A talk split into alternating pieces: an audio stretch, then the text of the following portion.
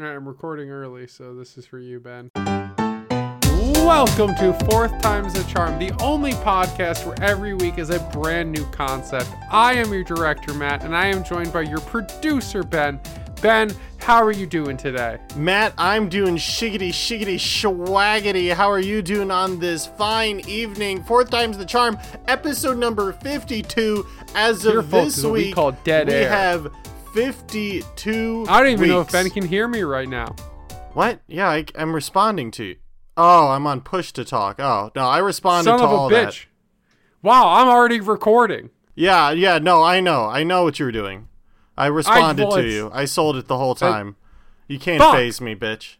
God, I well, I didn't even know. All I got was silence. Episode sitting- 52 of Fourth Time's the Charm. We have Let's made it go! to 52 full weeks, a full calendar year. It doesn't quite line up to like our one year anniversary because, This podcast has lasted so long, we've become the other podcast we made years ago. yeah, yeah, we really did. I So now that we're at 52 weeks, Matt, is it time we change Fourth Time's the Charm from the only where every week is a Yeah. brand new concept? Can we please? Oh my God, Taryn's calling me. Okay, well, well, well while you're talking moment, to your wife. Hello, I'll just I'll just vamp here for a sec. I hope he keeps the audio in. Um, that was me. I'm I'm I'm wondering I'm gonna what our Ben and I new, started recording. uh, catchphrase. I'm currently So, recording my where end of every week is a brand new concept.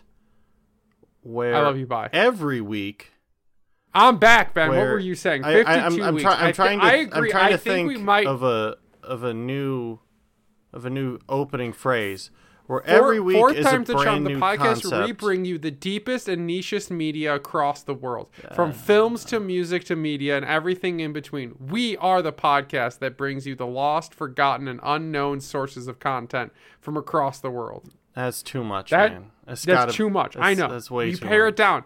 You're my editor. You've been editing my paper since my freshman year of college. I I need um I need a word that starts with the letter N. Nefarious, no, uh, notorious. Um, uh, Welcome to Fourth Time's the Charm, where niche is neat. Yeah, there we go. Wh- that's where- that's where- lame where- as fuck. Where niche is neat, or what about where niche is nice? No, niche is nice is all. I typed in n words into I Google I Doc. wouldn't I would not do that, Matt. Do not do that. words that start with n.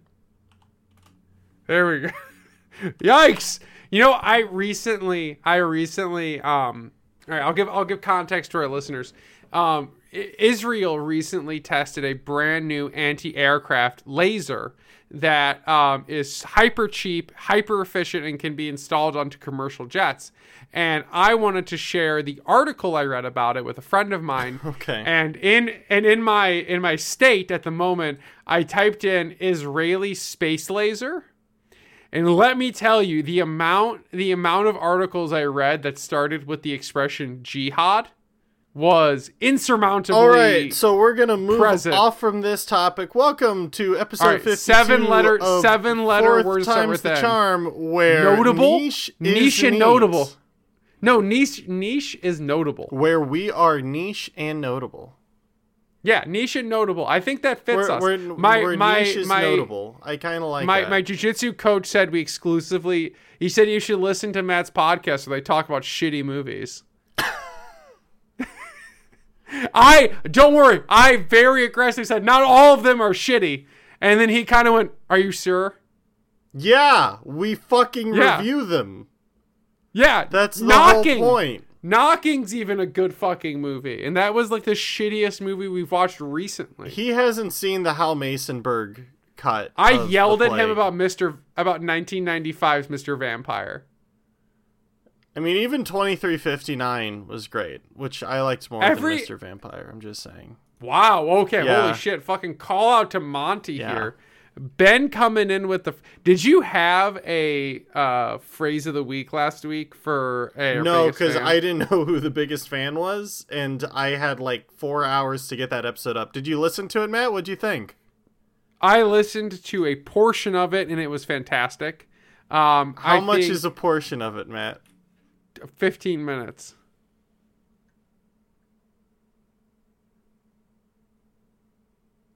Our biggest fan this week is one of our longest lasting biggest fans. It is Brennan or Brennan Spinney on on Instagram and he said no passcode for this week week's hot potty, but I listened. And I will I will reiterate the fact that the last time I heard from Mason was his was him absolutely shit talking uh, John and his inability. And you want to know what else, Ben? I have heard from yet another person claiming that John's performance in 50 que- uh, around the world in 50 questions was subpar. I've had two separate individuals come to me and, and, and indicate that John's performance was you know, almost disappointing. Matt, I, I spent a lot of effort putting that episode together. You should at least listen to it. If I if I recorded an hour long episode, are you telling me you would listen to it? Yeah, that's the I don't point. Ben, you listen to our own podcast? yes, if we don't Well, you listen edited. to That it, doesn't count. no, like afterwards. Yeah, I mean I do too, but it feels weird. I only like Apparently listening to our not. podcast when I'm on. You got I like listening to our podcast when I'm on it. This is this is like the most bullshit thing you've ever told me, Matt. This right here. That I that I like our podcast when I'm on it. That seems pretty fucking accurate. this is Let me let me let me open Spotify. Let me see where I left off. Matt, last week's episode was like a prelude to this week's episode. I I did actually get to 33 minutes into your podcast, but I think I fell asleep. I'm like, Are you chastened? Man, I'm like, Are you are you are you necromatically? I'm looking at list of n words. I'm I am uh Are you experiencing neurohypothesis? I think you're saying that wrong. I don't know what the word I- is, but I know you're saying it wrong. It seems like it looks it looks visually like neo hypothesis. All right. Well, finally, after a month of delay, I finally give to you the first episode in what I hope will be a magnum opus of mine. Ladies and gentlemen, it's time we go into the Russo Dome. Mirror, mirror, mirror, mirror, mirror,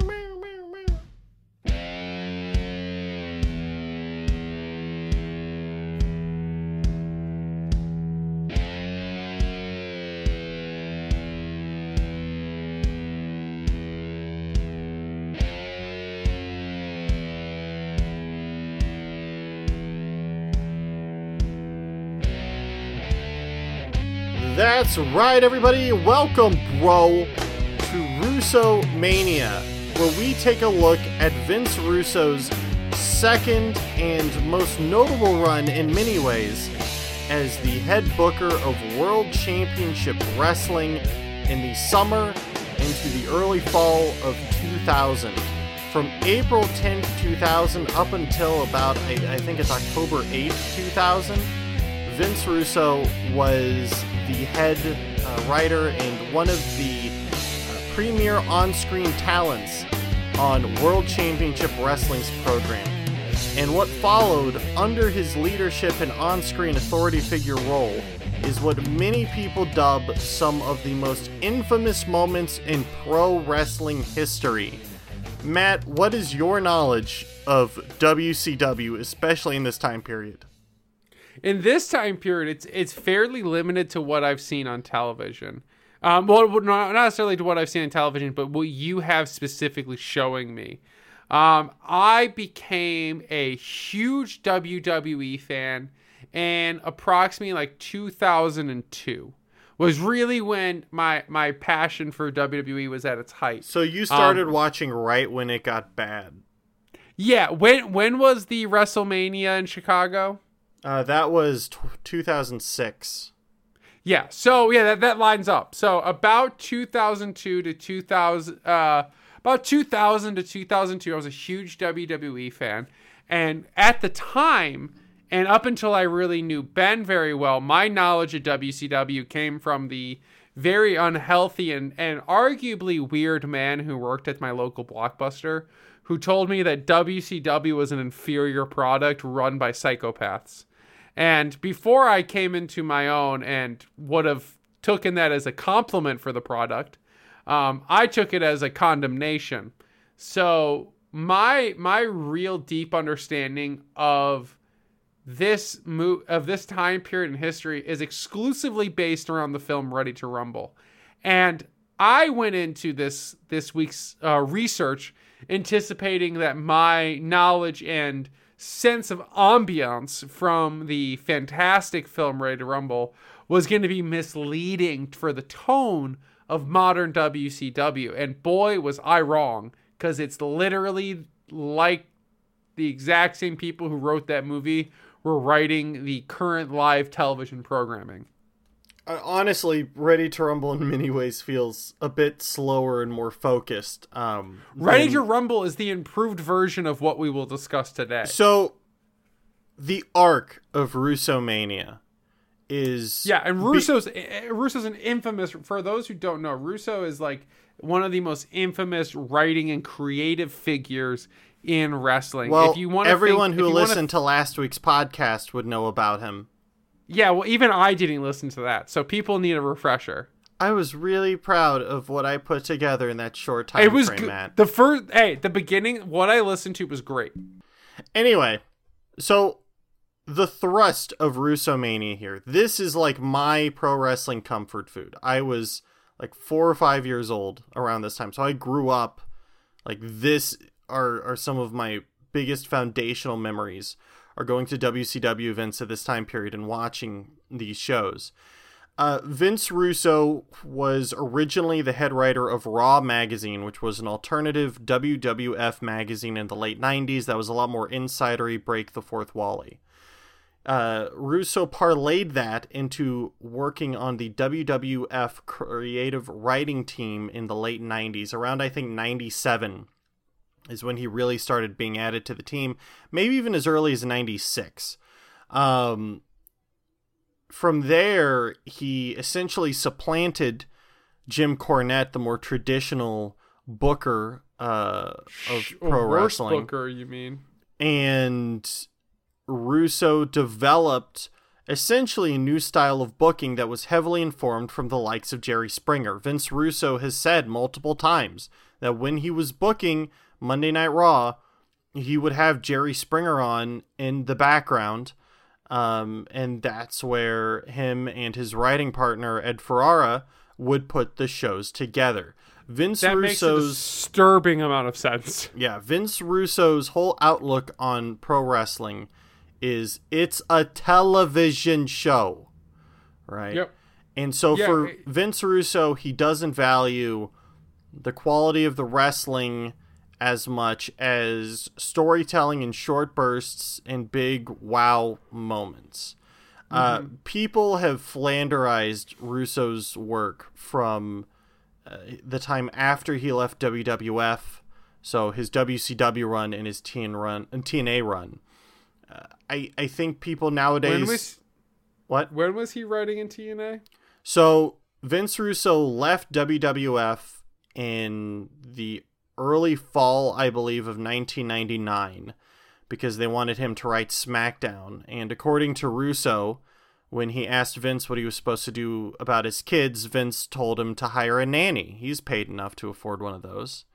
And Russo was fuck, like, what a savage. that's bullshit and he took a high dollar uh, offer from WCW who had just sent Eric Bischoff home following crumbling ratings and increasingly erratic business decisions in 2000 in uh, 1999.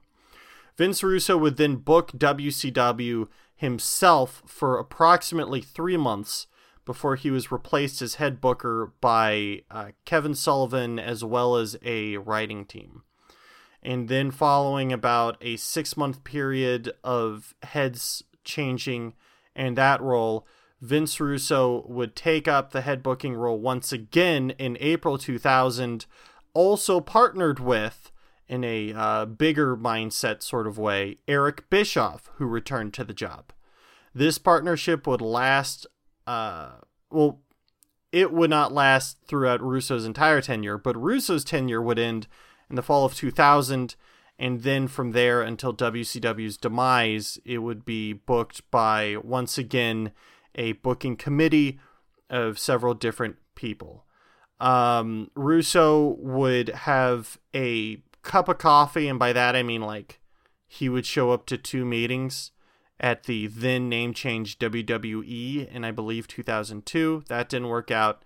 He then worked off and on with TNA, and infamously is um, was right at the heart of a matter where their uh, where TNA's TV deal with Spike uh, got canned uh, and some people attribute that to the fact that they specifically told TNA not to hire uh, Vince Russo, and then Vince Russo accidentally sent an internal company memo about booking plans to someone who worked at Pro Wrestling Insider instead of In what- Mike Tenay. And what year is this? that was like 2012, 2013. Okay, so I I was one of those people who who with a passion watched TNA up until about 2009.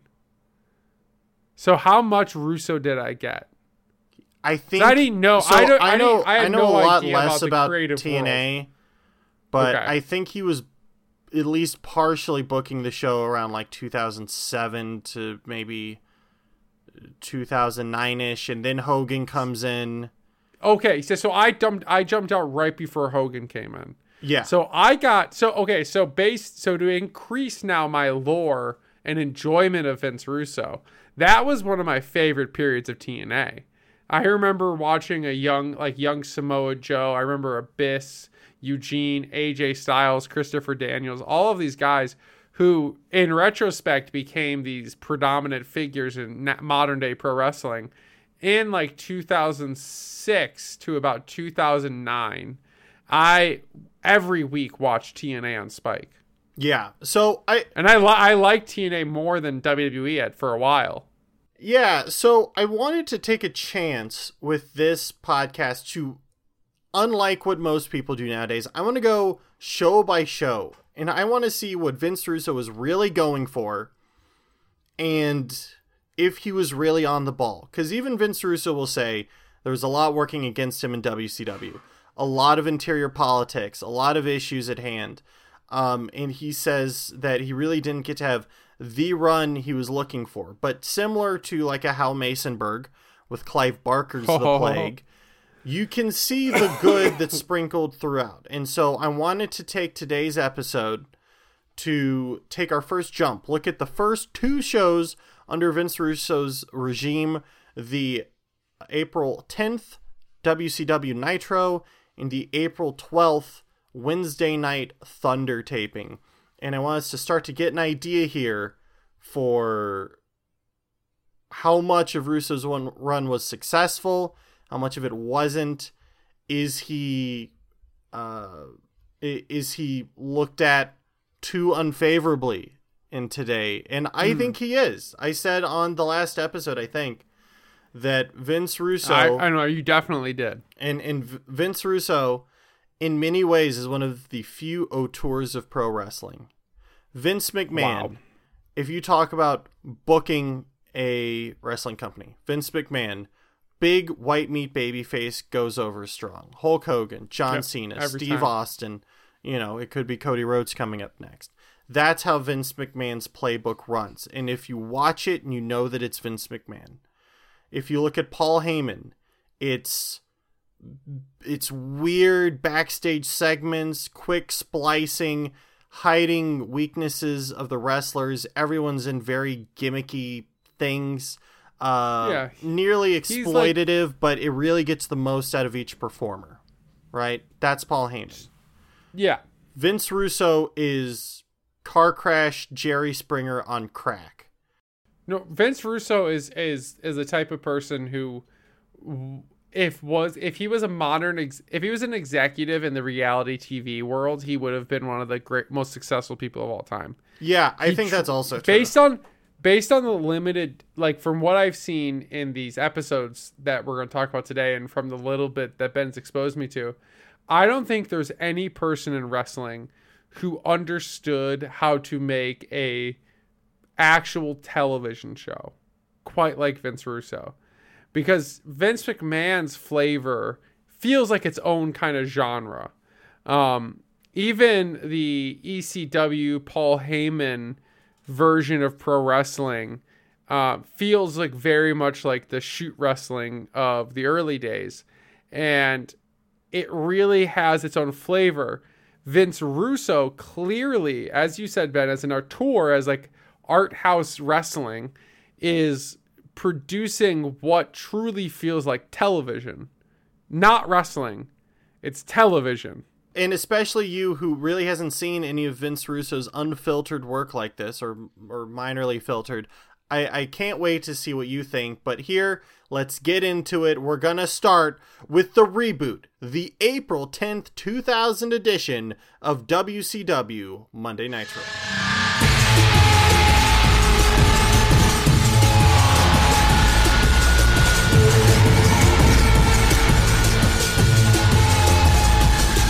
And welcome to the show open.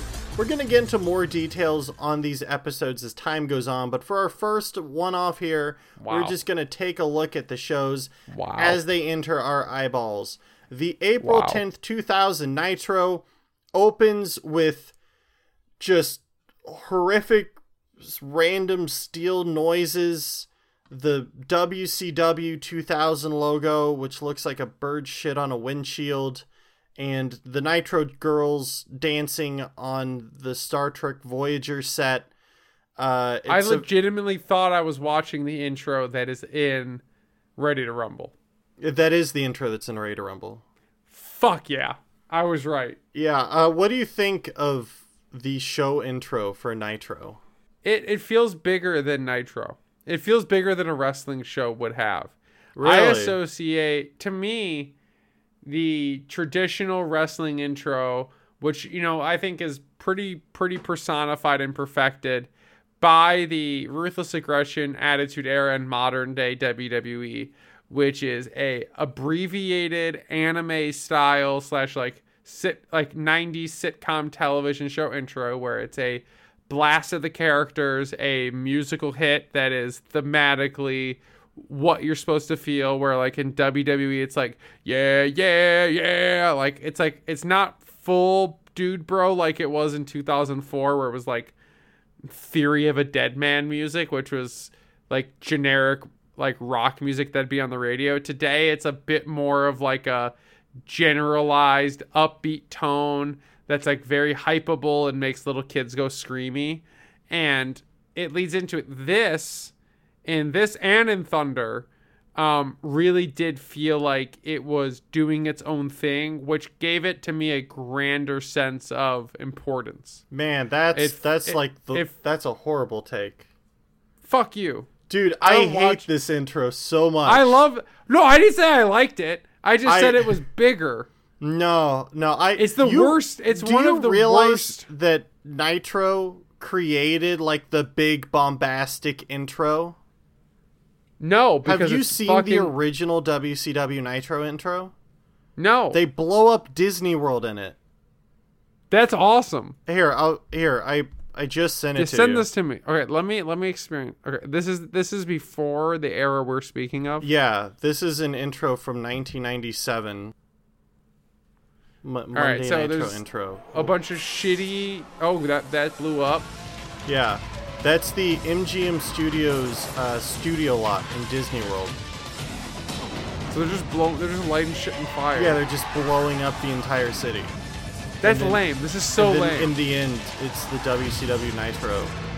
yeah, that was incredibly lame. What the fuck was lame about? They used actual explosives. Who gives a fuck? This is just pyro. And have been it's shooting really pyro fucking since the cool. 13th century. It's fine.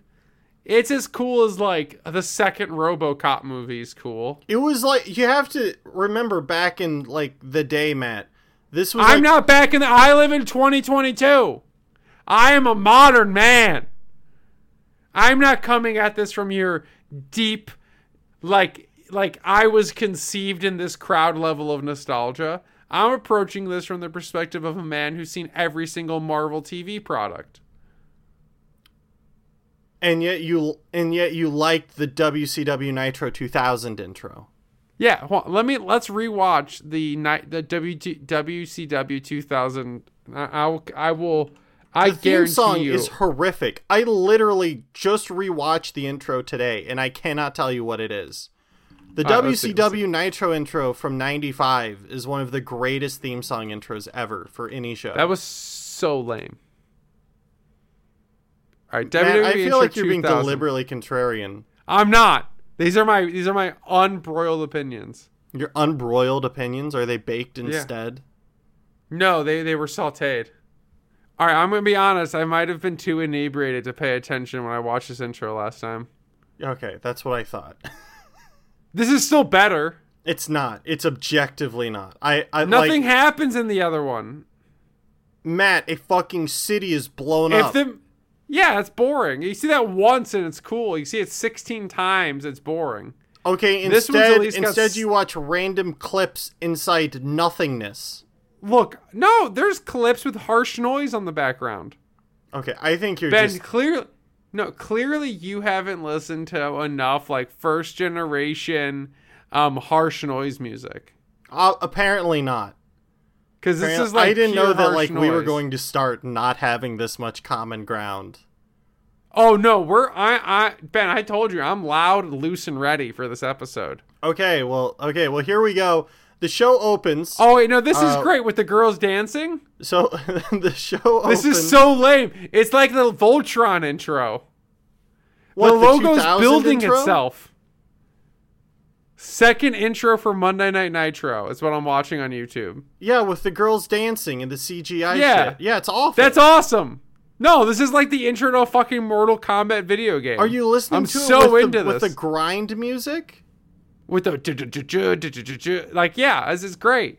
Okay, and you're telling me that is is better than Look, when I when I watched the, when I watched the previous 1995 intro, I didn't even notice the music. It was 'cause you- boring. It's times like now that make me feel good, Matt. Because I know that I don't know, I'm trying to spin something positive out of this. You're just fucked in the head, man. You're fucked. Look, like no, this like- is fucked. Okay, the show opens. Brock Lesnar going "Let's do this" is better than that 1995 intro. I, you're just trying to get at me, and I, it's sad to I'm say not. it's working. It's working. This is this is real. All right. This isn't even about Star Trek.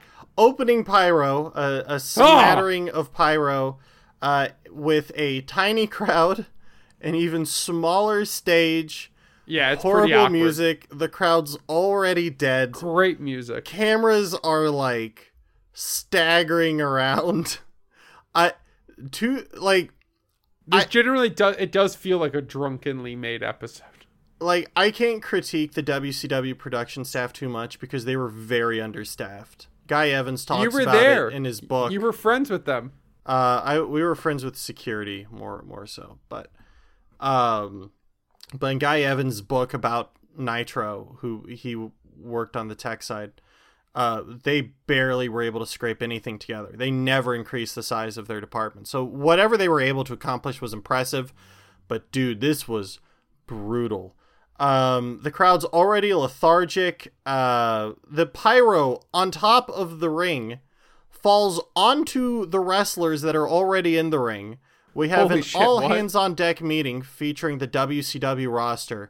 And let me ask you, Matt, as the final like upper mid carders of the roster head to the ring, what do you think about the state of the WCW roster in 2000? The likes of Crowbar, uh, Chris Candido, the arter- the artist formerly known as Prince Iaukea. It's fucking awful. It's it, just It's imagine dead. that It's about so depressingly bad. I was I I I spent a good proportion of my time watching these episodes being like why does everyone look like they're over overstuffed with steroids and understuffed with ev- education? Does it make it worse, Matt, that just three months beforehand, Chris Benoit, Perry Saturn, Dean Malenko, and Eddie Guerrero all walked out on the company? You know, okay, so I didn't know the timeline of of those three living leaving, but the amount of time airtime they get because they're clearly better and more important than anyone in the ring. Even in these opening seconds, they're panning over a group of faces of wrestlers looking sternly and solemnly into the camera, and none of them look like they'll ever have a career. These look like anarchy pro wrestling third match of the night people. Yeah, I I don't think There's like there's a guy standing behind them holding a billboard that says white trash, and he has more personality than all of them combined. Yeah, I it's And there's Booker T, who's fucking awesome. I really hate when they have all the wrestlers in the roster come out to the ring at once. And it's for a reason like that. It's because if you're not a feature guy, you look like a freaking jobber. Even Scott And I know that's Steiner like a dated term to washed up. use, but jeez, it like they don't look good. Chris No, Candido's the- just staring at the camera. Like what else? The only person who looked good on this entire show is Vampiro. Vampiro always looks tight. Yeah, Vampiro is the slickest person in the entire thing. We'll get to it, but fuck Billy Kidman. So so the final few guys come out. Uh, we have the likes of Scott Steiner, okay, uh, Booker T, Yeah. cool. Yeah, Booker T. Jeff Booker T Jarrett some comes swag. out, U.S. champion, Wasn't- and Wasn't also he just Booker at this point though? and also Sorry. Van Hammer comes out. Who the fuck is that? Yeah, I just exactly. watched this intro and I don't know who that is. Yeah, he was the big, random, tall, blonde guy who came out in the opening segment. I don't think you saw at all the rest of the time, but but apparently he wanted to come out with with the main eventers. Uh, Oh, yeah, I see Booker, him now. He's getting in the ring. This Yeah, is depressing. Yeah, thank you for correcting me, Matt. He's not Booker T right now. He's Booker Yeah, because he I'm previously dropping the wrestling lost a match uh, to Stevie Ray, who represented the new Harlem Heat, and he had a new partner, Big T, which was Ahmed Johnson. And so him and Booker T fought over the rights to the letter T, and Booker lost. When did when did Billy Ray get Devon? Bully Ray? But Bubba Are we Ray? talking about the? Are you talking about the same person I am? You- is the person? I'm talking about a large black man. Never mind. I just saw a sign in the crowd that said "slap nuts." Now get back to the promo. So Jeff Jarrett um, has his uh, has a slap nuts gimmick going on, and he is going to introduce us to Vince McMahon's best kept secret. He says that when he came to WCW, he was guaranteed a main event position thanks to this one man, but he was cut short by the quote good old boys who couldn't cut it. So he They were slapping nuts. introduces Vince Russo. And Matt, let me ask you, do you Okay. think that the constant references to a good old boys network would allude to any heat there might be with anyone backstage? Not at all. Not not. There can't be. So Vince Russo makes his entrance to a completely apathetic crowd who does not. No, the care. crowd is What- just just just to for all of you out there who haven't watched this the crowd have you ever been to a show where a, a opening band goes all right everybody let's get up let's get moving this song is for all of you to sing along to and then nobody does that's what's happening in this crowd right now yeah. even the wrestlers look bored Vince Russo makes his entrance, and commentary is told to act like this is the biggest fucking deal ever. Vince Russo said he would never appear on television. Ever. ever um, which is it's kind of funny. You know, he was head writer for like three months beforehand only, and in those three months, he already introduced himself as a character. He just didn't Holy put his face really? on screen. oh that's awesome So it's like, I mean, I guess, I guess. Uh, so Russo gets on the mic, and I'll be honest, for a guy who hasn't had a lot of experience in front of a TV, he's pretty captivating. he's got he's got good he's got good uh character he's got that he's got that energy to him He talks about how the new blood in WCW were changing the game before the good old boy network kicked in. And they were Man, if afraid that- of if- change, so they brought Vince Russo down. Imagine if AEW called WWE the good old boy or the or the um With the Proud Boy network in today's culture. So this came because apparently J.J. Dillon, I think it was, wasn't a huge fan. It was J.J. Dillon or Kevin Sullivan, wasn't a huge fan of Vince Russo. And so when Russo came back and they were ushered out of their positions, uh, Jarrett and Russo took every attempt possible to rub their faces in it. Um, so, but this was introduced as a new Russo Bischoff regime. Where's Bischoff? Well, Russo continues to run his mouth until we hear over the intercom, Are you done yet? And Eric Bischoff comes out to the ring, big smile on his face, graying hair, the silver fox himself. He comes out, and commentary is setting it up as though we are to expect a major conflict here. People weren't sure if Russo and Bischoff were going to get along together. They get in the ring, they're they're teasing a standoff, and then they instantly shake hands, marking the first swerve in the They Russo. Bischoff regime. And, and and I will say that in that moment, Russo looks ex- distinctly uncomfortable. So Bischoff like- he- gets on the mic and he takes a shot at Russo. the Good Old Boys Network. He then goes on to say that the biggest mistake that he made was hiring people like Scott Hall, Kevin Nash, Diamond Dallas Page, Sting, pretty much anyone that anyone ever cared about in WCW. But he says This- that his biggest mistake was signing Hulk Hogan.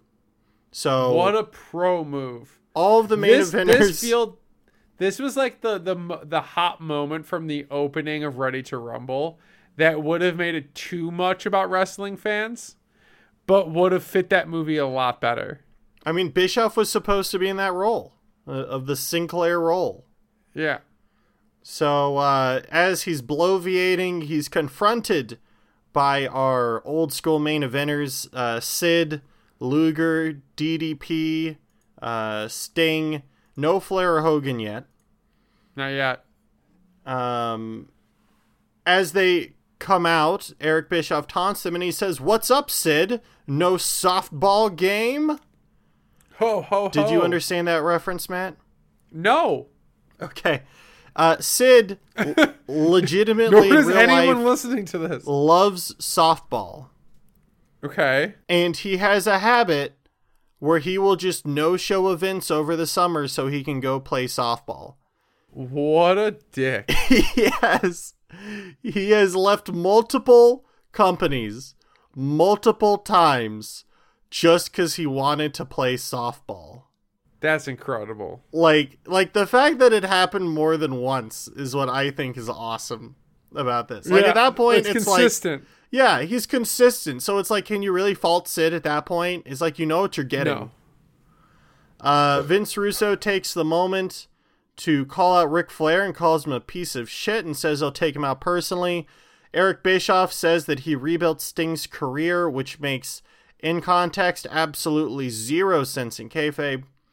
Uh, but then Russo and Bischoff get to the main point of this promo. They strip everyone of their championships. No one has Which a is title in- belt. Incredible idea. Uh, they want to start with a clean slate with everyone, so everyone loses their belts, even though they're trying to stick it to the Millionaires Club, and no one in the Millionaires Club except for Sid has a title belt. But He's hey, got the title belt. And uh, the crowd chants for Goldberg, but Goldberg is smart enough to not be there. So Yeah, he he he dodged this disgusting. I think I think he was injured. Was actually they say they say in commentary that he is injured. Sid tells Bischoff to come take the belt from him, and to that J- Bischoff says, "Okay." Sid Sid looks like- like, like, a way to guy who did too Sid many look like a steroids and then bitch. stopped.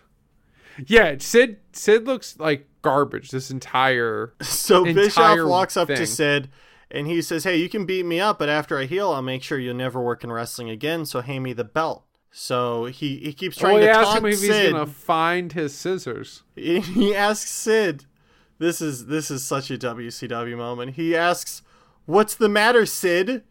Can't find your scissors? And it's played dead serious. He even repeats the line more And- than once. And, and the commentary team goes, wow, I can't believe he just said that to Sid Scissors. And they- no They cut to like two people in the crowd, like mouth wide, like fucking Taker just lost the streak. No one has any idea what happened. It, at a hotel bar years ago, Sid drunkenly stabbed Arn Anderson with scissors. And that's why he was fired from WCW one of his 15 times. And As you do. Bischoff introduced this as like this big gotcha moment, but because the internet didn't exist, no one had any idea what he was talking Yeah. about. So he's the like, internet I'm exists sure. now, and I don't even know what the fuck he's talking about. So he goes, "All right, maybe they didn't just maybe they just didn't hear me." And what really sells it is he says it again oh in yeah, the exact same way, just to make sure you really got it. Got those scissors. And so now they literally stack the belts in a pile on the ring apron. Uh, and and that's the end of the intro to the show. Twenty minutes in, a lot to take in. What do you think of this opening segment, Matt? So f- okay, so the oh, the thing that was racing through my mind this whole opening segment is I guess this is what Ready to Rumble was based on. Uh the the other thing it despite it feeling clunky and a little too insider baseball at times like with the scissors and the softball stuff like I was like what the fuck I did didn't barely even registered except for the scissors cuz they were repeated this is like a really nice concept. I Yeah. I think the idea of starting of like if you're going to like take the reins of a wrestling organization like this and try to breathe a fresh air into the storytelling, this is tremendous setup. This is like a charnel house level, the plague level idea. Like Hal Masonberg's The Plague has a tremendous idea at the core of it. And and thankfully in that regard the execution is done. In this regard, it, it at so far what has been presented to me is a fantastic landscape reset, a way of resetting power, reestablishing what characters do and how they feel about one another in a great way that sets us up for a very important tournament. Yeah, so so I agree with what you're saying. Um I I feel like it was clunky but it wasn't bad. Yep. I think I feel like they did book themselves into a bit of a corner though because framing it as old versus new. Well, it wasn't perfectly well done, but it Well, was a uh, all idea. I'm saying is that it sort of books you into a corner where now you only have like six guys feuding with the entire rest of the roster. yeah, So like it's like if really you put them versus us. like if you put Booker with the main guys, it wouldn't make as much sense thematically, but like there would be a bit more give and take there, especially because those guys are still feuding with each other. Like Booker T is technically part of the New Blood, even though he's a good guy. Yeah, which is face. A little strange, but like the idea's there. We now have a commentary recap, and good lord, they go through so much in this 30 second commentary booth. Dude, don't even tell me about how fast the commentary is until we get to fucking Thunder. The, so the commentary team for Nitro is Tony Schiavone, Scott Hudson, and Mark Madden. Uh, any any immediate thoughts about this commentary team, Matt? Uh, Tony Schiavone is still a god. Um, there isn't as much like re- super uncomfortable tension as there is on Thunder.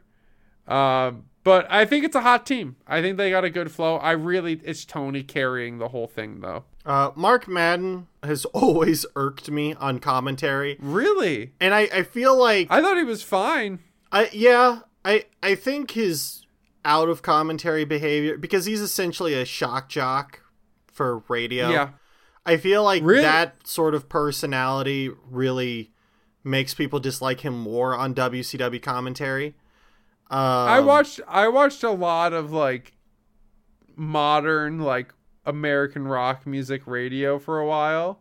So I was really like fine with it. It felt I, very natural. I feel like me. he matches the vibe Vince Russo wants well. Uh, Yeah, I he does. also feel like if anything we say negative about him gets out on Twitter, he's going to try and crucify us. I just need to set you Wait, that's some good attention. Fuck you. Yeah, yeah, he's a real uh, uh What, like- vanity searcher. So Oh, okay. So what you're saying is that Mike Madden Mark is Madden. so Mark Madden. So I it doesn't matter. Mike Madden is so self obsessed with himself that anyone remotely questioning his character or his legacy makes him feel a deep, deep sense of insecurity to Yeah. the point that he's willing to complain about it on Twitter. yeah, he's an extremely thin-skinned individual. Man, I, I I wonder if he realizes that just put more his attention on people's analysis of his insecurities. What a weak man. Anyway, uh, as we move on, backstage, we have our first backstage segment where Hulk Hogan arrives and Sting awesome. comes to talk to him, and he essentially recaps what Bischoff said. Hogan doesn't believe it, and Sting says, "quote I'm not ribbing ya." Yeah, that that made me feel weird. I will say though, the the casual Sting Hogan interaction is, amazing. like you can tell they've been ordered to say that. Yeah, You that know, was it's a that it's was a required insider line. terms. Th- This is like Vince Russo tried to turn WCW into like the Muppet Show, and I don't mean that in a bad way, but like the Muppet Show isn't about what the Muppets do on stage; it's about the hijinks that goes on behind the scenes. That's essentially what Russo is going for. Well, they're like cutting out the wrestlers' music on their intros with like Luger and stuff. Really makes it makes it not about what's about to happen in the ring, but the context that led to what's happening, the Yeah. story that is uh, is underpinning the background. Which again is to my point that I made earlier, makes this feel much more like a TV show and not a sports entertainment or professionally wrestling show. Yeah, it's not really presented as a wrestling show here, but we do get our opening in the- match. Okay. which is Diamond Dallas Page, whose music is cut off, versus Lex Luger, the total package. Uh, Lex the geriatric Luger. who's also uh, has his music and intro cut off. Matt, I September Luger was one of the- 1997, Lex Luger was the hottest guy in WCW. And here we are looking at him less than three years later, and the man can barely How- move. How old is this man at this time? Let's let's see. I let's see. Lex Luger age. Nowadays he's 64. So he So was born 2000. June 1958, which means he was 41 years old. He looks like he's 50. He looks Like, like, he's like- 60. Yeah, like a, he looks like a healthy 60 or a really bad 50 or a heroin addict 40. I, I mean like he's moving around like a balloon animal. Like How- you can't how old is move Cr- him too how- far or he'll pop. How old is Chris Jericho right now? Uh, he's in his 50s, And and how old is Jon Moxley? uh, 30s. Yeah, that's the age difference we're looking at here in the ring right now between DDP. I mean, between DDP and Luger. Luger looks like he's 20 to maybe 30 years older. Yeah, and DDP And it's is like- and- the same age as him. Yeah, it's fucking depressing. I, I mean, He- he- like, He's rest holding on the middle rope in the first 45 seconds of the match. He's I- done I- one move. it, everyone talks about how Luger's a horrible wrestler, which for the most part he is, but Yeah, I don't think anyone awful. talks about the walking health hazard that is 2000 Lex Luger. Like, the dude is legitimately disturbing and gross to look at. If you described how the Ultimate Warrior died and said it happened to Lex Luger in 2001, I'd believe you. Well, it almost did. oh shit. Like, like the dude had horrific health problems. This is Um, this is the most insider baseball he, episode we've he ever He suffered recorded. a spinal stroke in 2007 that left him paralyzed. Was he a steroids guy or just like an alcohol and pain pills? I'm gonna let you try that one more time, Matt. So was he just doing alcohol and steroids, or was it like alcohol and painkillers too? I think it was everything. It was a little bit of it all. Yeah, like like if I remember correctly, Miss Elizabeth, who he was dating, passed away under his supervision due to drug overdose. Dude, So- fuck these people. Yeah, that's another reason why everyone hates Lex Luger. He seems like a real piece of shit. Does he I get mean, mad he's on Twitter? dedicated the last 20 years of his life to like speaking engagements and coming clean and shit. So, Well, it sounds like someone's just trying to make money on their own mistakes. I mean, maybe, but you know, it depends how deep your cynicism runs. Deep enough to hate Lex Luger even today. Most people do. Uh, Fantastic. Yeah, I'm all about that DDP yoga. yeah. So Lex uh, walks and punches. He hits a low blow about 45 seconds in. Uh, Does a kick great, punch, like, cross- kick punch. Uh, there wasn't great anything in this match, Matt. No, no, his, his like, like rib breaker drop thing is cool. But he looked like he could. But yeah, he he gets Page up for uh for a, I guess a rib breaker, and every time he lifts Page up, it's like I'm not sure if I can do this. Okay, yeah, you know, but but buffs like like they're clean lifts when he does Yeah. it, but he needs to sit there for a bit to like collect himself. Uh, yeah, no, but but then we get Buff Bagwell's intro So Buff with the Bagwell greatest comes out. pyro, greatest pyro intro in WCW history. Yeah, how how would you describe Buff Bagwell's entrance, Pyro Matt? Fucking magical. It is He- like it's the Rammstein of of wrestling intros. Yeah, He Buff, literally machine finger guns pyro in unison in one of the greatest displays of like manly passion in wrestling history.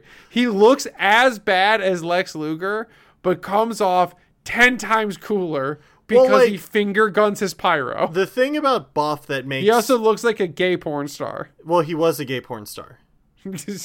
well, Uh, he was at least a softcore porn star. But anyway, looks like it, uh, he was also a gigolo. as he should be. Yeah. Anyway, Buff, like at least his muscles are like nice and puffy, right? Like obviously he Well- he juices, but it's not the right like kind of Lex who looks like a Venice Beach Well, no, fifty-five year old. It's the face. Yeah. Buff Bagwell's face still looks like he could be under 40. Yeah. So Like Buff, like like if you told me Buff Bagwell was thir- was 28 to 34 right now, I'd be like, "Yeah, no, I agree with that." well, Matt, Buff is the stuff, and the girls just can't get enough. Uh, I agree. of- I can, I can barely get enough buff. So Buff comes out, finger bangs the pyro, races over to Miss Elizabeth, and starts uh, sexually assaulting her at ringside. Yep. Lex uh, would like him to stop, but that gives DDP the chance to turn him around and hit the diamond cutter for the win uh, in about four minutes of wrestling. And we go to commercial with Hogan backstage searching for Eric Bischoff in every room Eric! closet he can look for. Um, Eric, so, like, I do you know how many back bumps Lex Luger took in that whole match, Matt? zero. Zero. He took one front bump the whole match. That was the only bump he did. How Fuck in Lex God's Luger. name did they let this man wrestle in the state he was in? I don't I think that's just all you could get out of him. That must be the case. There must have been nothing else available. Uh, so we come back from commercial. Curt Hennig finds Vince Russo backstage. Curt Hennig was sort of the powers that be's right hand man back in the fall when Russo was first in charge, and he alludes that to that uh, in this segment where he asks Russo for a chance to get into the world title match at the pay per view coming up. So it will. Be, so Vince Russo agrees. He puts Curt Hennig in a match with Jeff Jarrett. The winner of Hennig and Jarrett will face the winner of the mini tournament, uh, where Page, who just beat Lex, will face the winner of Sting versus Sid in the main event of tonight's Nitro. How spicy. It's at this point where I'm like, good lord, where's the mid card on this show? Because we've already one. had two segments that Hogan's in, two segments that Sting's in, three segments with Bischoff. Like, And we seeing- haven't even got we haven't even gotten to Flair yet, who also has three different segments. Yeah. So Tank Abbott comes out. Tank Abbott, the MMA Out of- fighter. Matt, do you Yeah. know anything about Tank Abbott? I I've seen a lot of his early fights, and uh, he's a sad man. So Tank But Abbott, at, at a time was a legit threat. yeah, Tank Was like Abbott. a AEW Cain Velasquez. So I was going to say that uh, Tank Abbott, in many ways, is like a prototype for the Ronda Rouseys of today. Uh, talk Or a big the, uh, game in an underdeveloped weight class, and then Yep. you get schooled, and there's really no coming back for that. Uh, wh- what do you think of that comparison, Matt? That's pretty apt. I Yeah. I, I would have said that uh, he came out with the with the vibe of a returning Brock Lesnar, except he didn't have enough personality, which I mean, even compared to Brock Lesnar, to carry himself and that kind of character presentation forward. Uh, Like yeah, going going pro wrestling, successful MMA pro wrestling, good move. Going MM, going from successful MMA career right to pro wrestling, very difficult.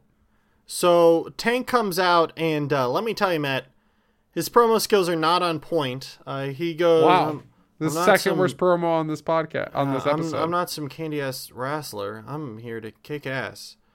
Bill Goldberg, I came here for you. And he looks like a sad that, person from Central uh, Michigan. anytime that uh, you don't come out here, I'm gonna beat somebody up, and uh, it's gonna start tonight. And he sounds just like a truck driver. Then he walks over to Mark Madden, rips his shirt off because he's fat, and that's supposed to be funny. And then he punches him like twice and leaves. like it, it does have a certain charm to it. I, the commentary team could not have given less of a shit that he was killing Mark Madden.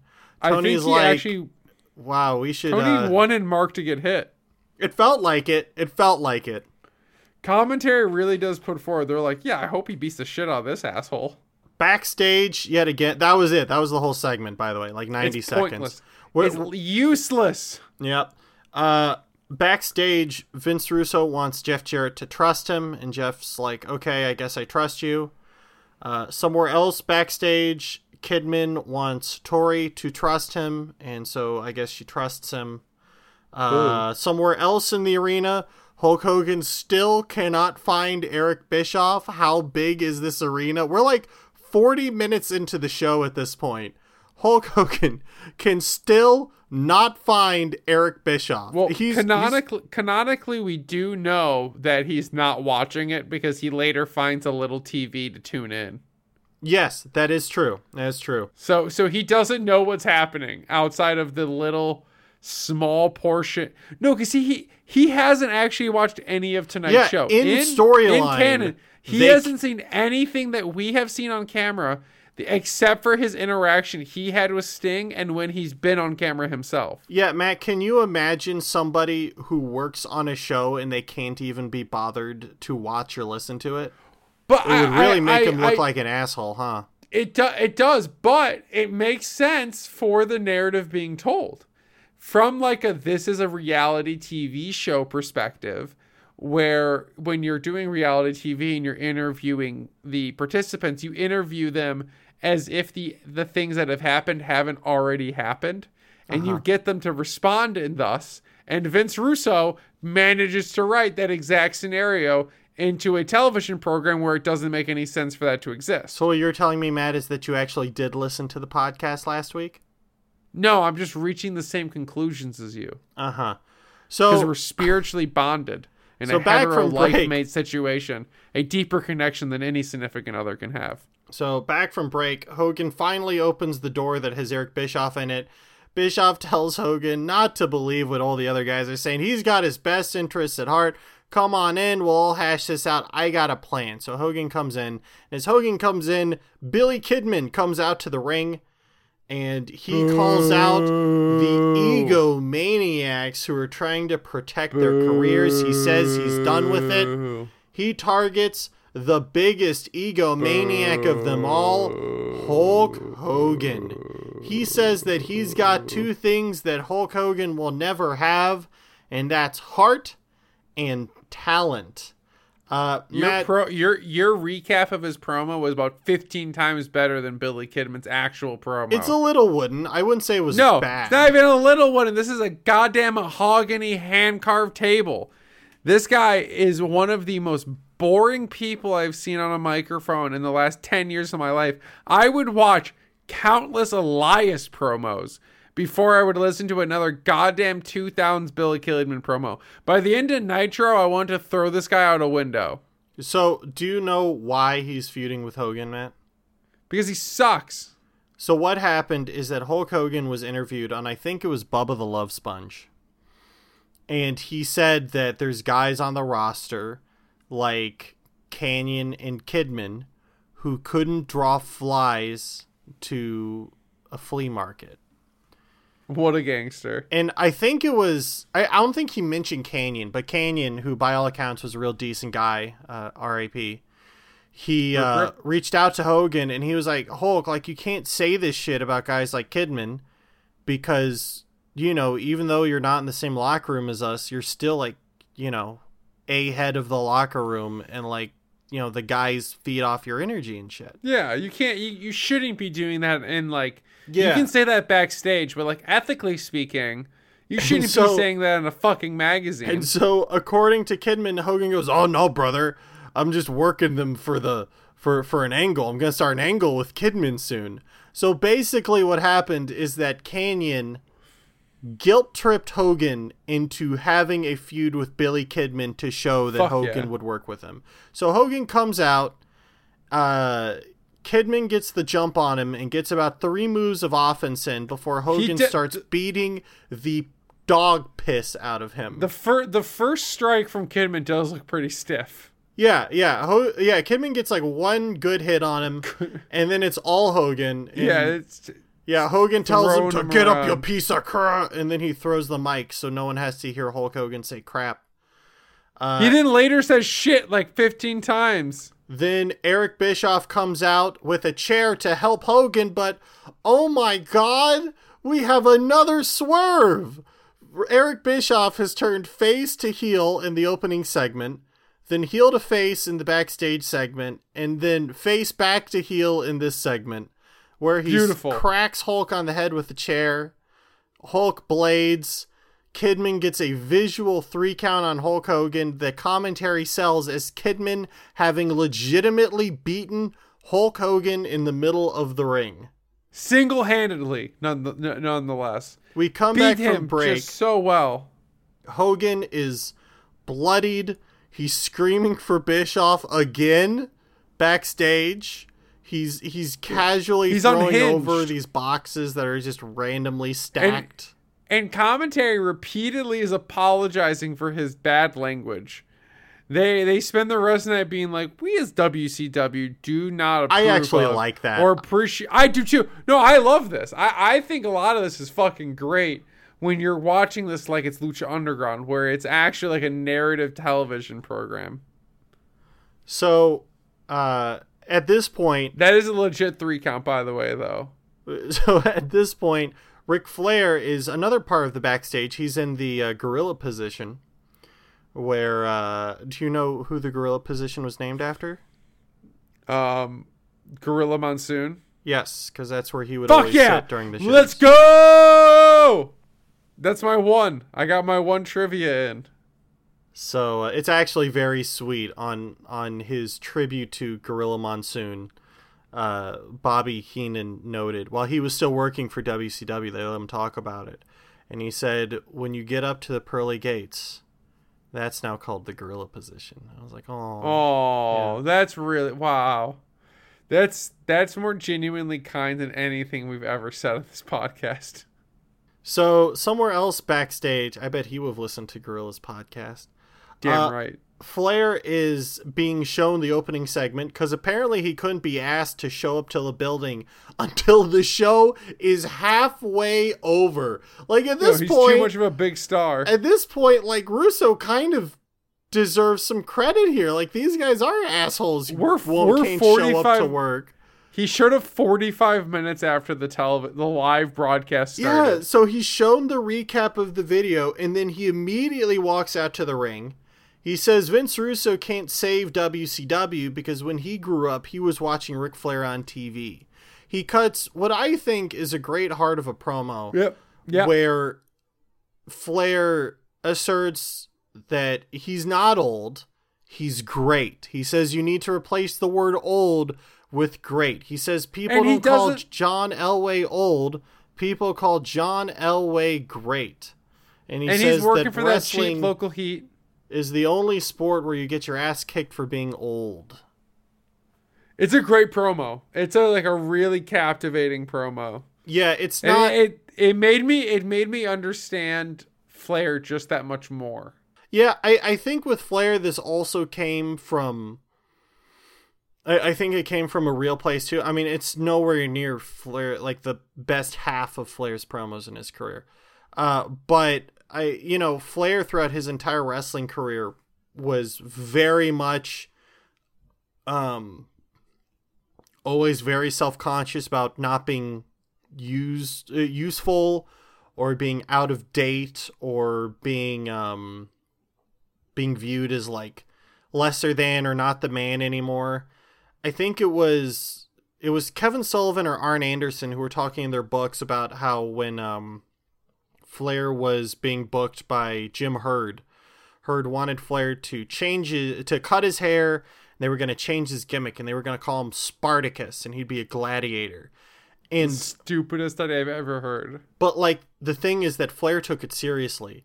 Flair literally at one point needed to be escorted out of his hotel room with the help of someone else because he was so shaken up and depressed and scared and like fearful that he couldn't get out of his bed. He was just so what? paralyzed with anxiety. Holy fuck! Yeah. What? So you look at Flair now and how he had such a hard time leaving the spotlight. Like, yeah, no shit. You know, that's why he's wrestling at 76 years old or however old he is. Yeah, deep, deep, deep insecurity and like internal pain. So while he's challenging Vince Russo, who comes out but Scott Steiner, um, who says that Ric Flair, quite frankly, you're boring me to death. He says, Ha, ha, ha. You took my advice, you bleached your teeth, but you're still crooked as hell. I'll be honest. Good line. Scott Steiner's the fucking man. He That's a great line. he has a bit at the end where he brings out like rubber goofy teeth to put on his mouth and Yep. just start and he starts saying that he has more loose skin than a Sharpei puppy, which is probably the greatest insult that anyone has ever thought of in the history of life. Yeah, no, especially against someone like Ric fucking Flair. Yeah, saying that Ric Flair has more loose skin than a Sharpei puppy is like, like fuck, man, you know. Uh, but while he's distracting Ric Flair, he is attacked by Shane Douglas, who has returned to WCW after being on ice for a bit.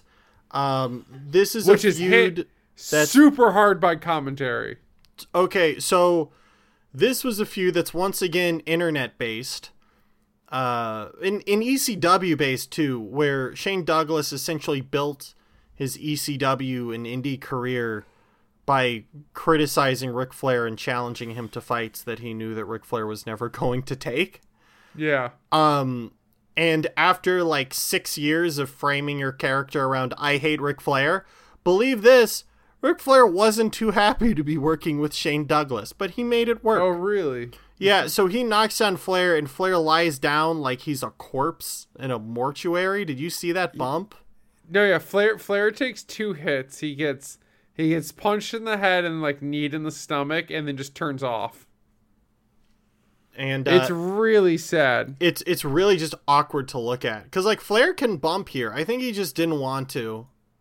For No, he clearly was like was like fuck this. I'm not. Yeah, a- apparently Shane Douglas's heat with Flair started when he uh, worked with uh, worked in the WWF in the early '90s. I think it was. Maybe it was even earlier when he was working in uh, Crockett. yeah, yeah. But but anyway, he asked for Flair to watch his match because Flair was like one of his favorite wrestlers, and Flair goes, Yeah. "Oh yeah, sure, pal, I'll do it." Hey.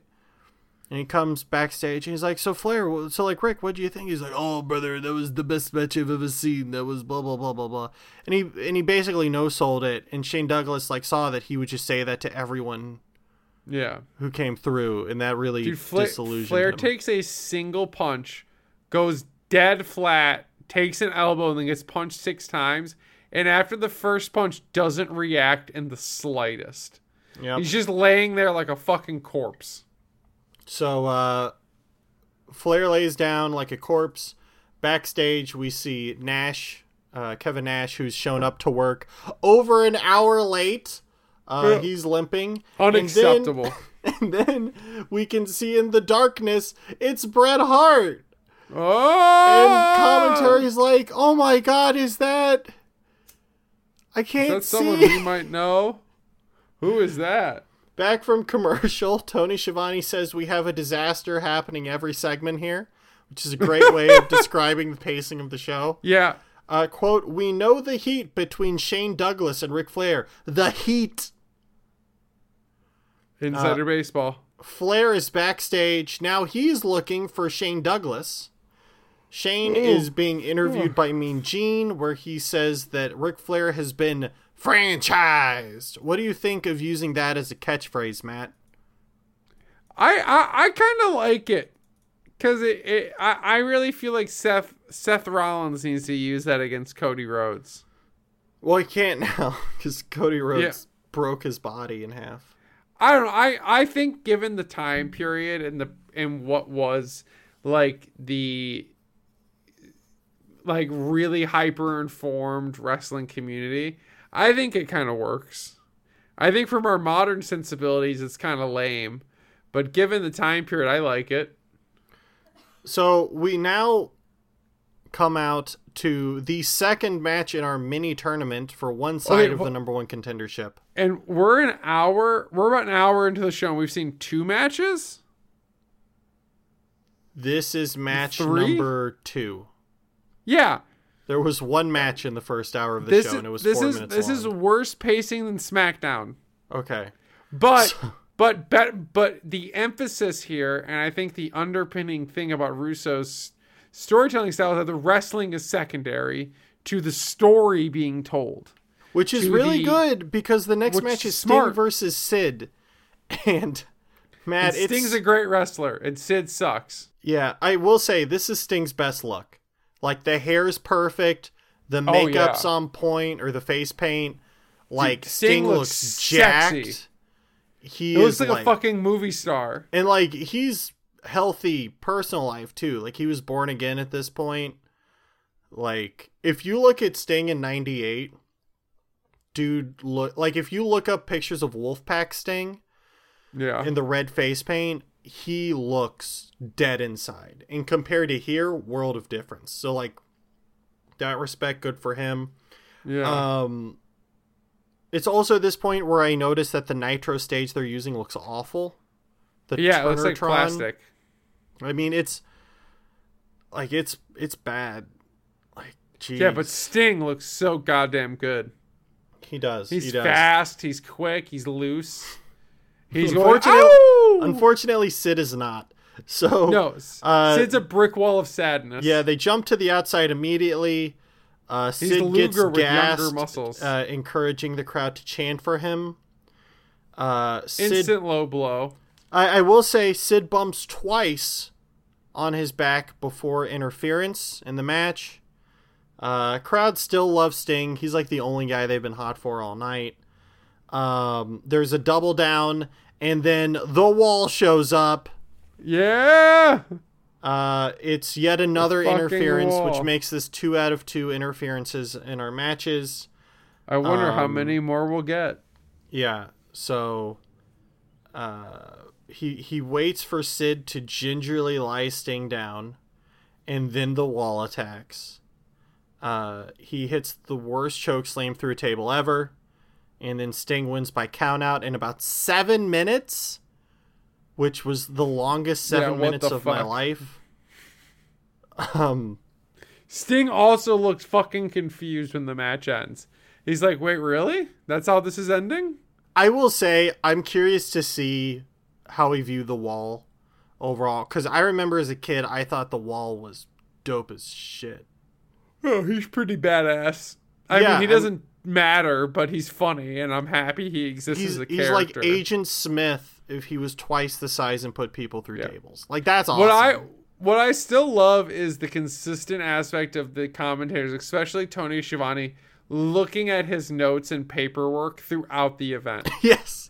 Like it's it's like ever present. There's a script on the table that has like notes, And when he's talking about any of these matches or anyone else is talking, he's like, "Let me let me take a look. Let me fold back a page real quick while you're speaking, sir." Um. Okay, so Tony Schiavone says Hulk Hogan is still looking for Bischoff after Hulk has already found him and got hit in the head with a chair from Bischoff. He's trying to find him again. Ric Flair is Second back flare, out. second segment. back no out again. music. Uh, this is the third Ric Flair segment.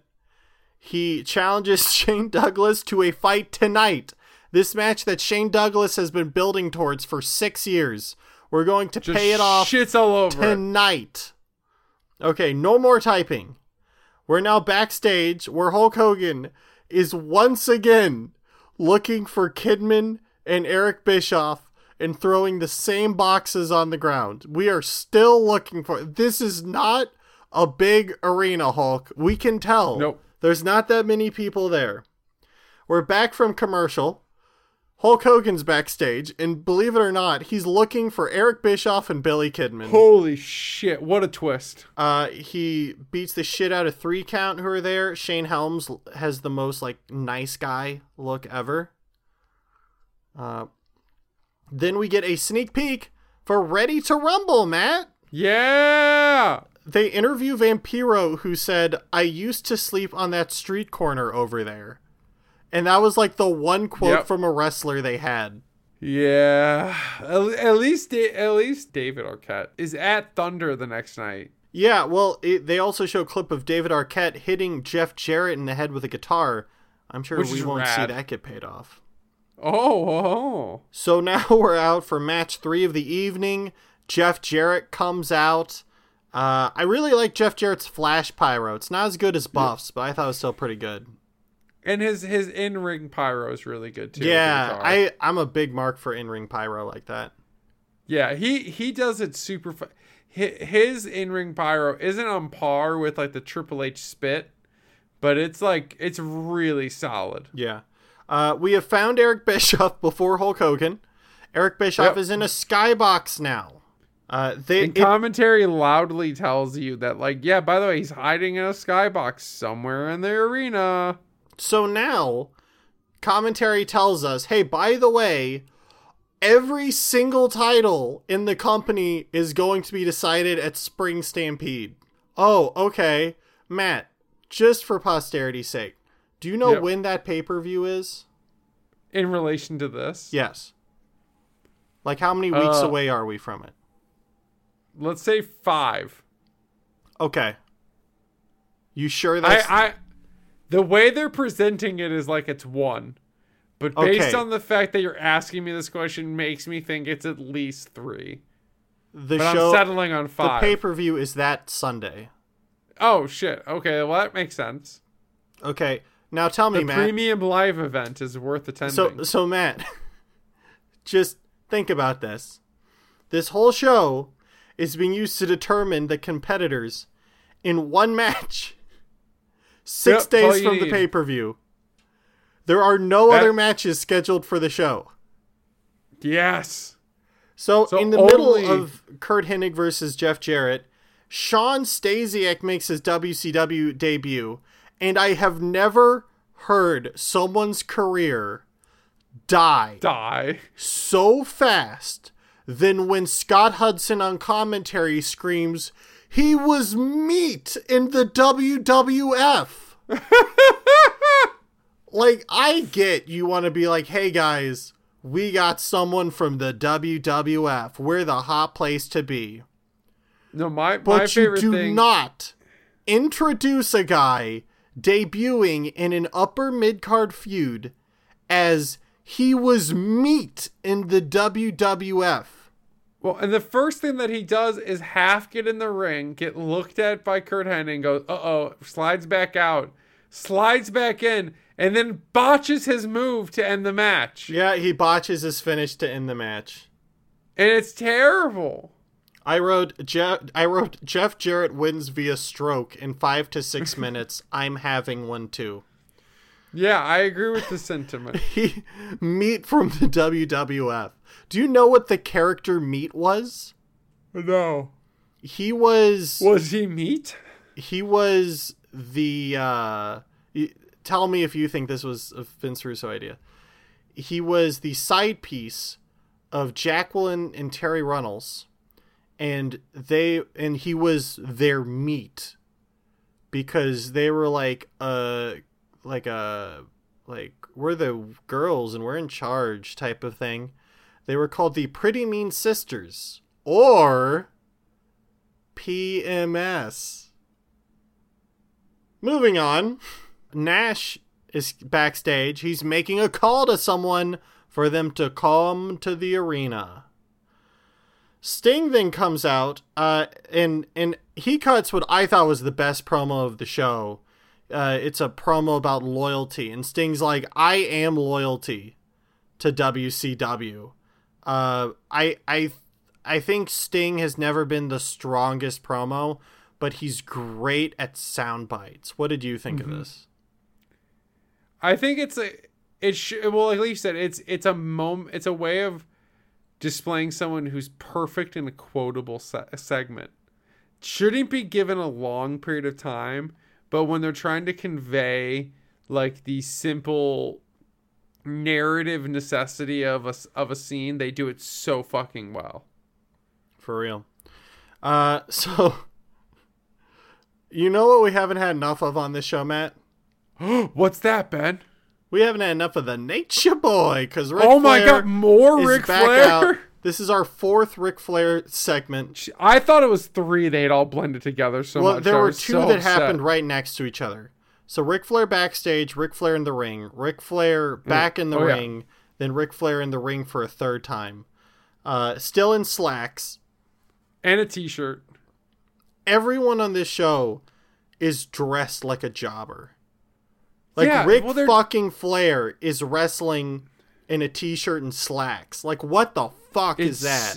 And it looks so lame. Like I don't know if it was supposed to like. yeah, it's it's not like It looks so it, stupid. it's not spontaneous. It's just like I could not be bothered to put anything else on. Well, yeah, and these people have had plenty of fucking time to change. This is the biggest feud you could do between a WCW guy and an ECW guy. And they are giving it away 20 minutes after it was set up. Uh, this show, this show is operating at a fucking breakneck pace. There's a ref here, but Tony Schiavone insists that it's just a fight, so I guess we'll extend this a bit longer. Um, we finally have names for the two groups. We have the New Blood and the Millionaires Club. I like it. Uh, we get another interference where Vince Russo bats Ric Flair in the face to close this non-sanctioned fight that goes about three minutes. Uh, Vince Russo takes Ric Flair's Rolex, and then he does a bunch of suckets, which is a great WCW move to do. Back from commercial. All, all, all kosher in that regard. Kevin Nash is limping to the ring, and he asks, What happened to that sweet little wrestling show on Mondays? What did God happen to that show, Matt? I, you know, Vince Russo came all over it. But but you know what the funny thing is? Kevin Nash was the first guy who tried to do what Vince Russo was doing here, and he was worse at it. Kevin Nash booked an episode of Nitro where the first hour of the show was only backstage segments. Oh, that's amazing. And the whole thing is they were like, "Oh, so Hulk, what do you want to do for the show tonight?" "Oh, I don't know, brother.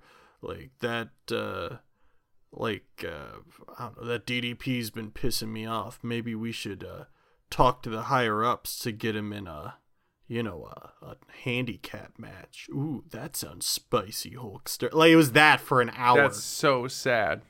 It's the episode that introduced Torrie Wilson. It was like 40 that's minutes good. of them simping all over Torrie Wilson.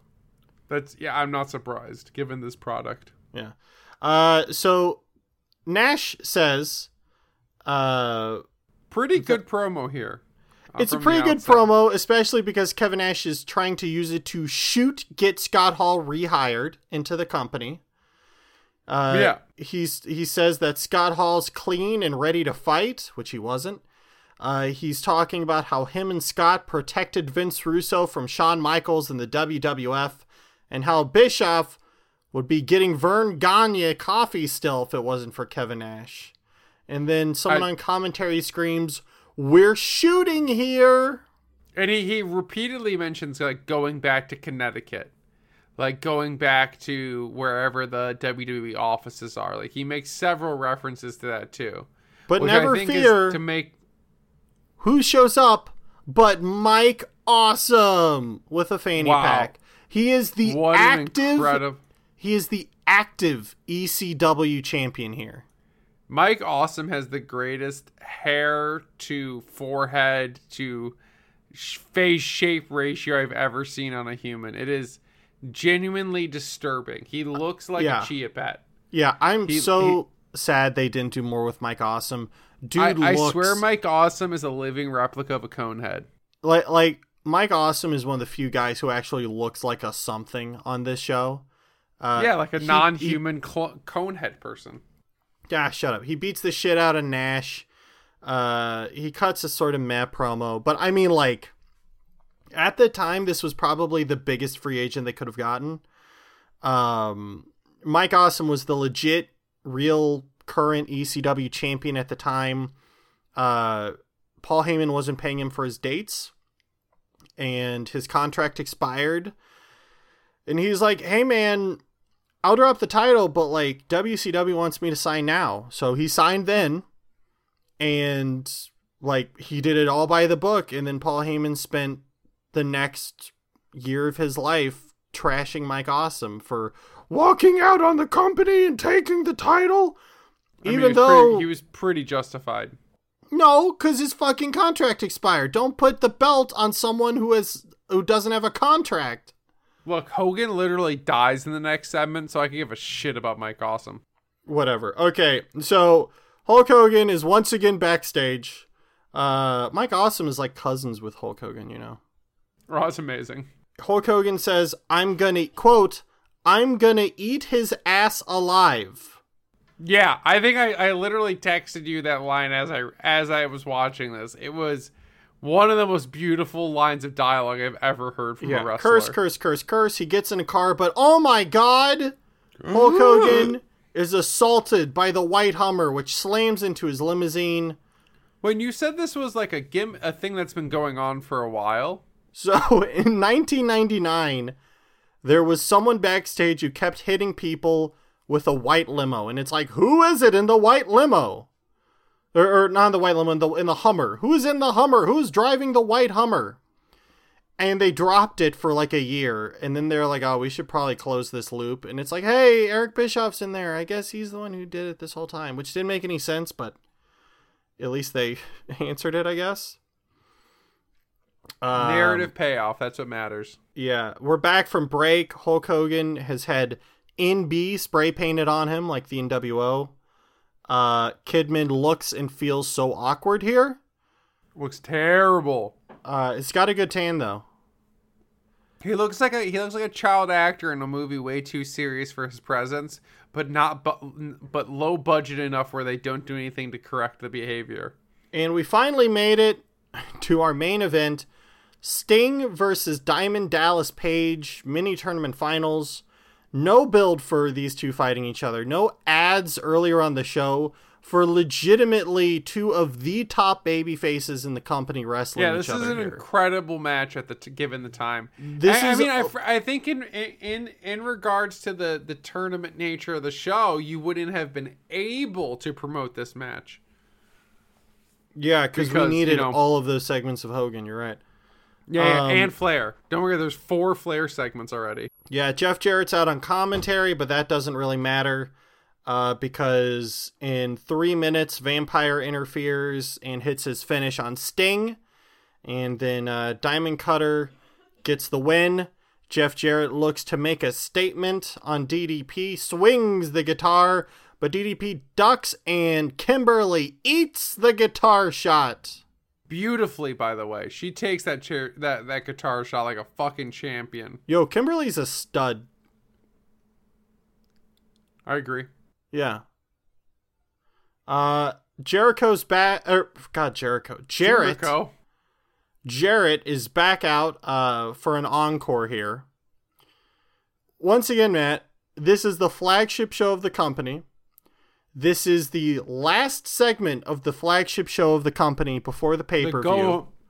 We, the we, go we home have episode. we have we have Thunder, but that's it. So this is the go home. They have announced one match for the pay per view. uh, we have w- Jarrett goes through all of his pyro again. Uh, says he'll beat DDP. DDP comes out again. Scott Steiner comes out again. Luger comes out again. The entire roster comes out to brawl. Booker comes out, but he starts beating up DDP and Sting. Like, what the fuck? Uh, crowd starts chanting for Goldberg, and then the show closes with Bret Hart of all people walking out, and them acting like it's a huge deal. When, And- which I guess, which I guess means less in hindsight now that we hundred percent know that Bret Hart was never returning to full time competition again. Yeah. Uh, but even then, it's like, eh. Uh, it and kind of ends on like a like, like a like a like a cough more than like a heartbeat. yeah, and it ends on like a you know all hell's breaking loose. What's gonna happen at the pay per view? What's gonna happen on Thunder? And and we were gonna talk about Thunder, but we just spent over an hour talking about Nitro. Yeah, I, I mean, in Thun, I mean, frankly, I mean, we'll we'll have words about Thunder next episode, but frankly, Thunder's just kind of a recap show. Mm, hard disagree. At hard the beginning, disagree.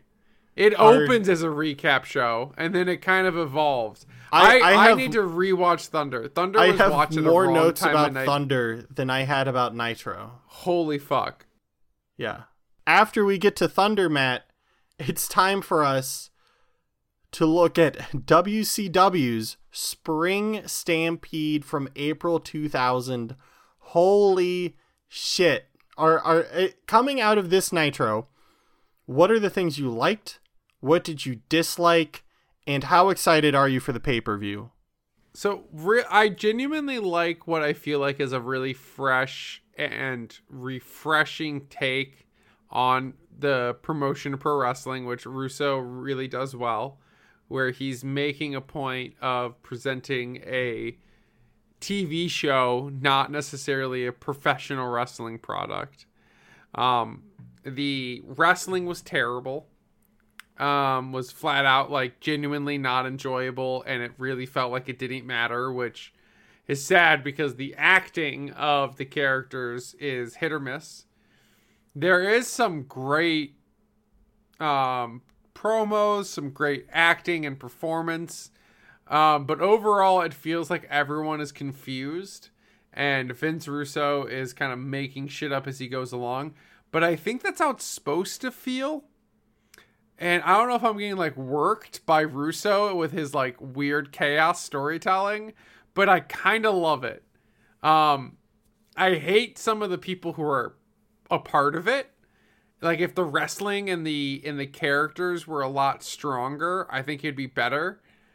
But like, you know, I understand a night where you have four Flair promos because Flair is one of your only good talkers. So, I feel like the ideas Russo has here are really good.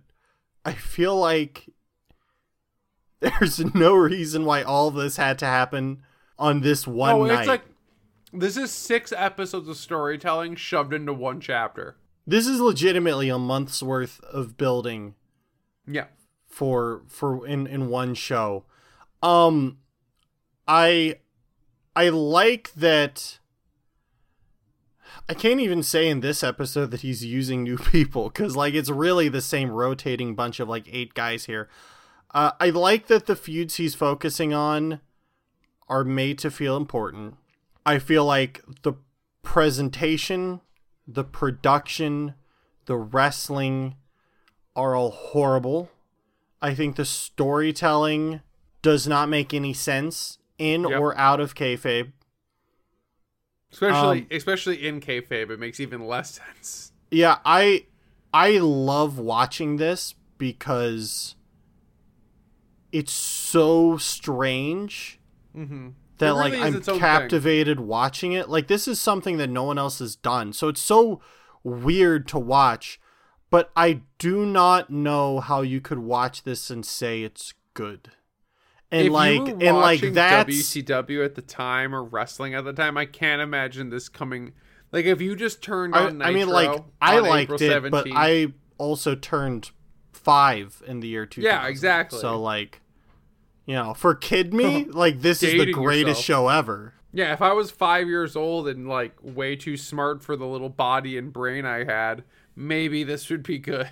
It's it's really it it's it's an interesting uh show, but I was I came into this sort of expecting it to surprise me in a way that a lot of the other things we've watched have.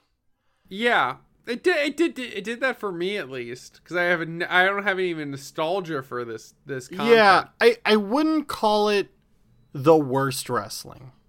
No. Like far from it. 1995 WWF is the worst wrestling, or This isn't. 2009 Raw is the worst wrestling, or you know 2013 Impact Wrestling is the worst wrestling. Yeah. This is just like chaos. it, it's chaos. Yeah. well, It- it's booked like an indie show, and and has the same short-sightedness that that is perceived as long-sightedness that some really amateurish writing get, gets and puts out. Yeah, so I'm I'm curious to see how our opinion on this changes. I I'm willing to keep going through this cuz I want to see how this evolves over time. Um Matt, how excited are you for Spring Stampede? I frankly don't know what a single match on Spring Stampede. You have DDP versus Jeff Jarrett for the world title. That's it. And you know all the other titles will be crowned at the pay-per-view. How close are we to David Arquette winning the title? I can't tell you that, Matt. I'm extremely excited. I I'm more excited for this show than I am for their most recent Hell in a Cell, which I forgot was happening until someone showed me Cody Rhodes torn torn torn pec. So I, I all I'm saying, Matt, is that if you stay with this, we will get to the David Arquette stuff sooner than later. I mean, he's on the next show, He is on the next show. So, uh, so it's it's, or- it's only uphill from here. final honest review, Matt, on our five star scale. What do you give the April tenth, two thousand episode of Nitro? Three and a half stars. Okay, okay. for the for when it comes to the whole experience. There Like- are seg there are segments of the show they get like a well, what is your half a what is your quality of the show, and what's your quality enjoyment? quality enjoyment is three and a half. Okay. My quality, Quality- enjoyment is is also probably like a three and a half. Yeah. Quality of the show taken purely objectively with zero content. Like if I was just review, it's like a it's like a two, I would give it like maybe may, maybe like a one point five. Uh, yeah, I would give it a one point five. I, I'll give it a one seven five as like a nice compromise. A very, a very, a very uh uh Meltzer review. One, one, one point seven five stars. Yeah, I uh I'm curious to see how this changes over time, what stuff we can unearth, what backstage drama becomes evident Yeah, uh, on screen and it- just as we relive this. Uh I'm really excited to go through arguably the most tumultuous time in the history of WCW and Matt, I'm glad you're along for the ride with me. I just want to, I just want to find out how we get to May fifteenth, two thousands episode where Hulk Hogan and Kevin Nash tried to annihilate the New Blood.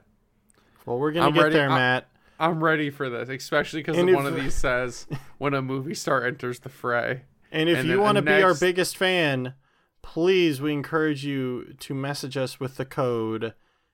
It's a What would shoot, King brother. do?